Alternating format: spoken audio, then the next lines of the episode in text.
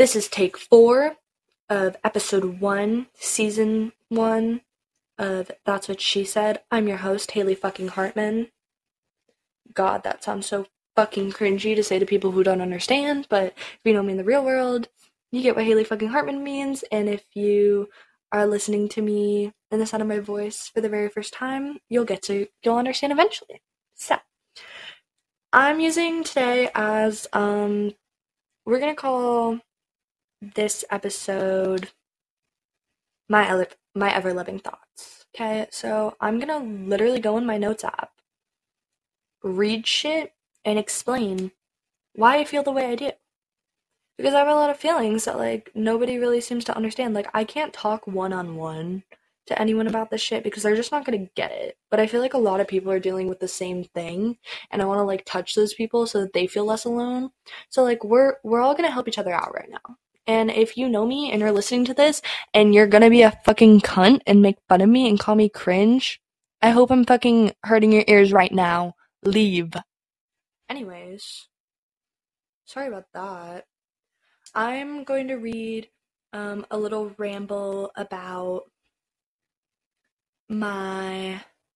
This touches on like all things I'm going to talk about the podcast, which is why I'm starting episode one out with it. Um, I deal with Christianity and my struggle with my faith because that's like a really hard thing for a lot of teenagers, especially me. Um, boys, relationships with friends, my parents, everything like that. I'm just I'm gonna touch on all of it throughout the course of this podcast. So I'm gonna let y'all in to how my mind works about a lot of things in my life, and then I'm gonna like explain it a little more. Right? Okay, cool. So we're gonna start. I struggle often with prior prioritizing the wrong things. I put boys before myself, I put friends before myself, I put my reputation and the image and the fantasy that people paint of me over who I am and want to be. I grow codependent and unstable and disconnected from who I am and what I want. I don't know who I am. Everyone has an idea of me that I'm, that I'm supposed to fulfill, and that's who I know to be. At camp, the pastor did a sermon about hope, and how that hope can be depicted as a rope that God holds keeping us connected to Him. When I heard the ro- when I heard the word rope, I immediately thought of a noose. Now that I've grown and experienced new things in my walk with Christ, I think I've grasped more of why I thought that way. I don't know how to have healthy relationships, not with boys, not with friends, not with my parents, not even with myself. Every relationship I've ever been in drained the life out of me. I was connected to someone. They were holding on to me. We were tied together by this thing called love. Except towards the end, there becomes this mutual awareness that we don't want to be weighed down by one another. But we can't break the connection. We start tugging on our respective sides. At some point, someone lets go, and the momentum throws me to the ground, and the wind gets knocked out of me, and I can't speak or feel a single thing.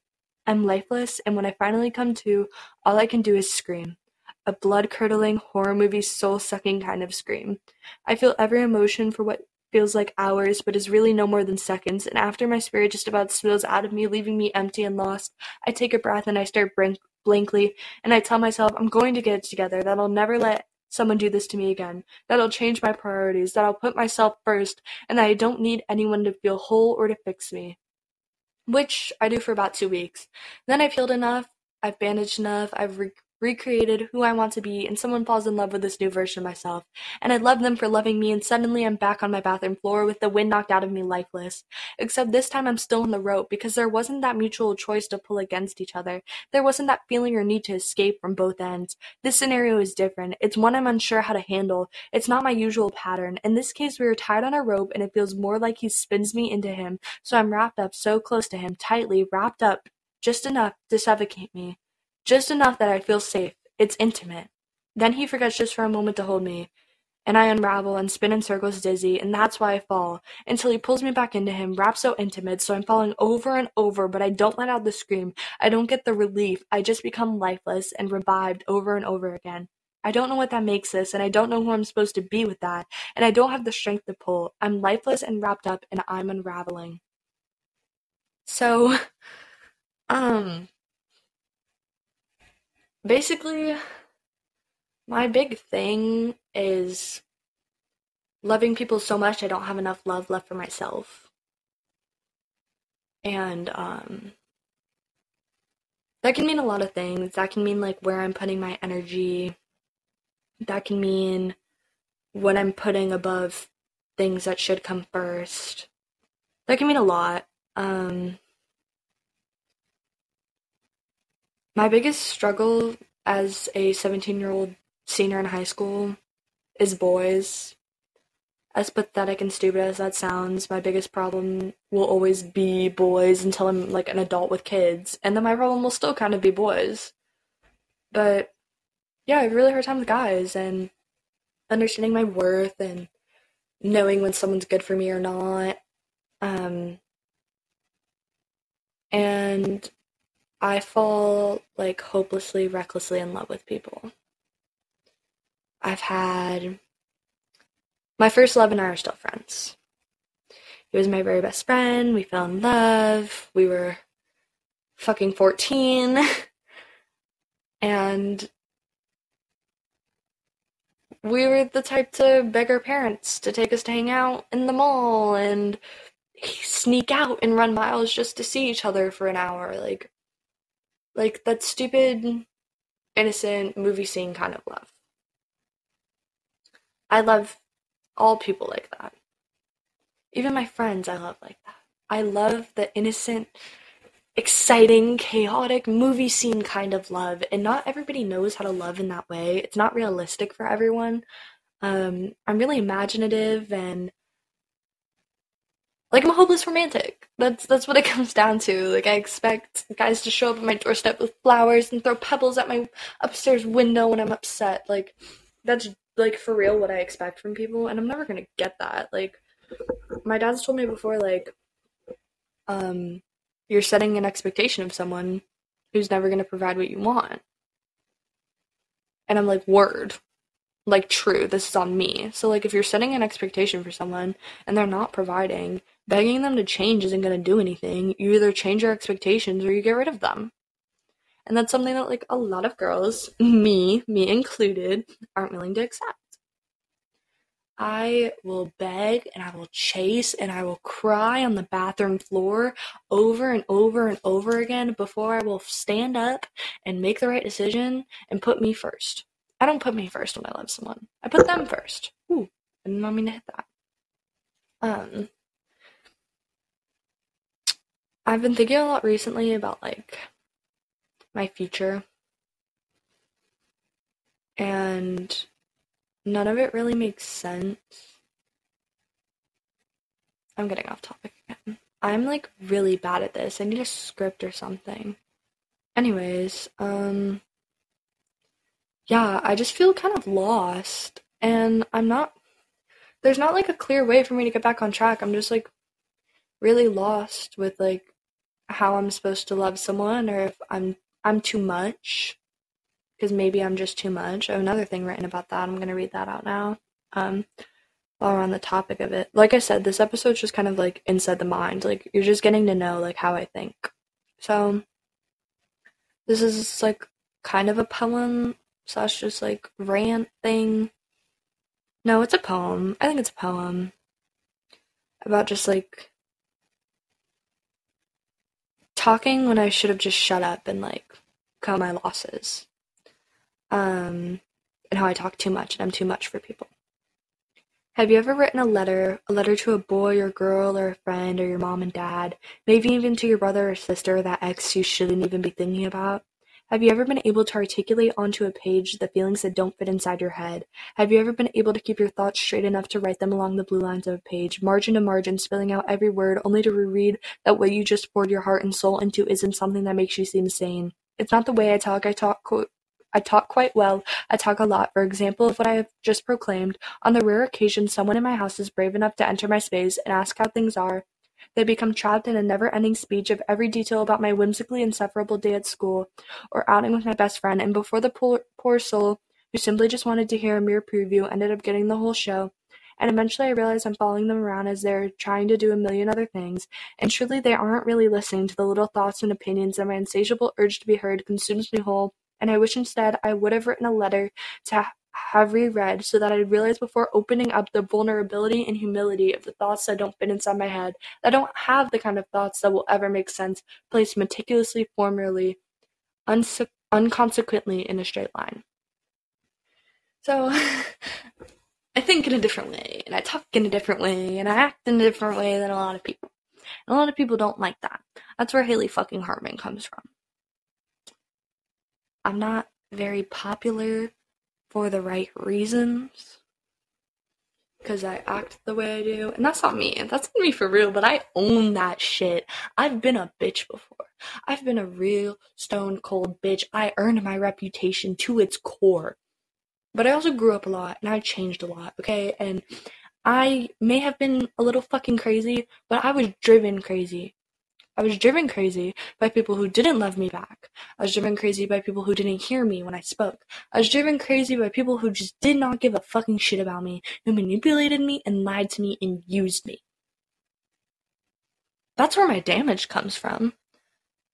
Like, forget trauma. Like, I'm not even, I'm not even gonna give a spiel about, oh, my sexual assault and my depression. Like, fuck that shit. That shit's not important the high school drama, the silly little high school drama that your mom thinks is dumb when you start talking about it, that shit cut deeper than anything real and hard I've ever experienced.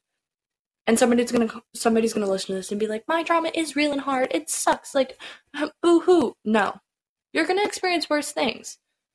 Does like, cause, fuck. Let me let me explain this better. Okay. You get shot and you die. That sucks. There's no coming back from that. That fucking sucks. Okay? You get stabbed, but they stitch you up and save you at the hospital and you have a nasty scar. Okay? Trauma for me, when I go through a traumatic experience, I die. Whoever I was when that thing and before that thing happened to me is gone. I will never be that same version of myself again. They are dead. I was shot and I died, and that sucked. That's the trauma. The shitty little high school drama and the fights with your boyfriend and the best friend that ditched you for God knows why. That's that knife to the chest. That's that scar. That's the thing you have to look at. You have to still be yourself and carry that. That's how I see it. And that's not everyone, but that's me. Okay? That's me. So, agree or disagree. I don't know. High school fucking sucked. And I have like a lot of like heavy emotional burden. And I put a lot of my shit onto people who don't deserve it. Like, there's what's the fucking quote? The quote's like, don't bleed on somebody who didn't cut you or whatever. I feel like if you if you walk up to me and I'm and I'm bleeding and you decide to talk to me and touch me and be like, "Oh, are you okay?" You're asking to get blood on. You walked into my life knowing exactly who I was, knowing exactly what damage there was for me. Nobody has secrets. Nobody has real secrets. People find out everything. There's there's exceptions to that rule obviously, but like I have a reputation. Everybody has a reputation. I'm crazy and loony and I have a lot of damage and I'm a bitch, okay? So if you come into my life knowing they said she's crazy and loony and a bitch, what the fuck did you expect? Genuinely, what did you expect? So if you come into somebody's life, if you walk up to somebody who's bleeding, expect to get bled on. Don't get mad they bled on you. You walked into that. You want you date a girl who's been cheated on and then get mad she has trust issues? You shouldn't be getting mad. You should be proving to her every single day what she's worth to you. 100%. You have a friend who needs to vent to you constantly and you don't have the energy. Not having the energy is fine. You you don't have to be a therapist at fucking 14, 15, 16, 17. You don't have to be a therapist even at 25 to your friends. You don't have to but have the fucking nerve to communicate because we are grown enough to do that. You don't ignore them, you don't give shitty advice, you just say, hey, I don't have the energy for this right now. I love you. I just can't. Because if you don't do that, that person's going to sit there on the other end of that phone and they're going to get worse. And I know that sucks to be burdened on you, but you signed yourself up for that. You walked into that. So I don't feel bad for you. I don't feel bad for you. You put yourself in that position. LOL, bot, like whatever. another thing that I want to talk about is this poem I wrote because I, I just fucking love this poem and I want everybody to hear it. This is about um specifically that situation where you're trying to like talk to someone and let them know like the bits and pieces of you that nobody else does and you're expecting them to like be there and listen and want to get to know you on a deeper level and they just they just don't want to they don't care enough to there's a difference between not having the energy and not caring enough to give the energy this is i'm talking about people who don't care enough to give the energy so i said I wish we talked more. I wish you grasped onto every word I said with the purest intent of understanding me for even a second. I wish you heard me when I begged for you to love me harder. I wish you saw the smoke signals of my heart on fire, knowing that the spark we had turned into a wild blaze, swallowing me whole. You may have lit the spark, but I held enough fire for the both of us. I called out your name and you didn't come. I begged you to listen, to hear me crying out to help contain the wildfire before it consumed me, all of me. But you didn't come, and it became too late, and I couldn't wait on you to save me anymore. It was either going up in flames or putting it out. It was us or me. So, the beginning of the poem, let's break it down. Let's break it down like my English teacher when we talk about Emily Dickinson. A good reference. Pat on the back for myself for that one. Hope y'all heard that. Um, I really hope the audio on this isn't shit. Fuck, what was I saying? Oh, so I said the poem like, I, I wish we talked more. I wish you heard me. Okay, like, pick me, choose me, love me. Ugh, literally begging. So that's obviously me expressing that, like, I feel like I have to beg people to listen to me and care and give me that energy. Which you shouldn't have to do. The right people you won't be too much for. The right people will have the energy for you. Like, that's common sense, but in case you need to hear it, there you go. And then towards the end of it is me coming to like the realization that like fucking get it together, Haley, like choose yourself.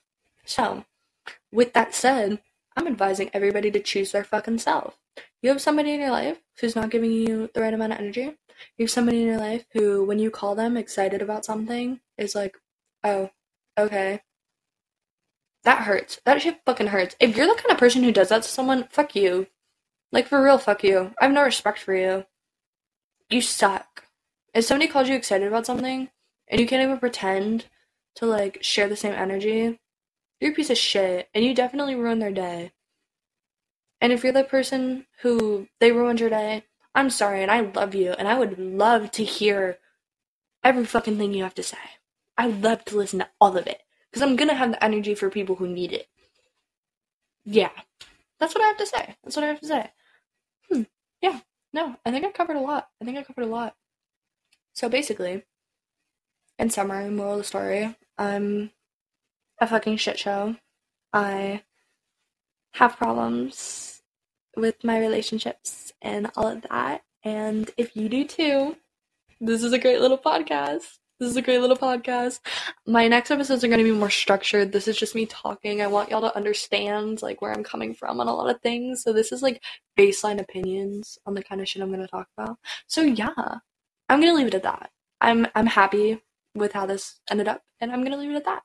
I love y'all. Have a have a great rest of your day or night or whatever the fuck you're doing and remember the block button exists.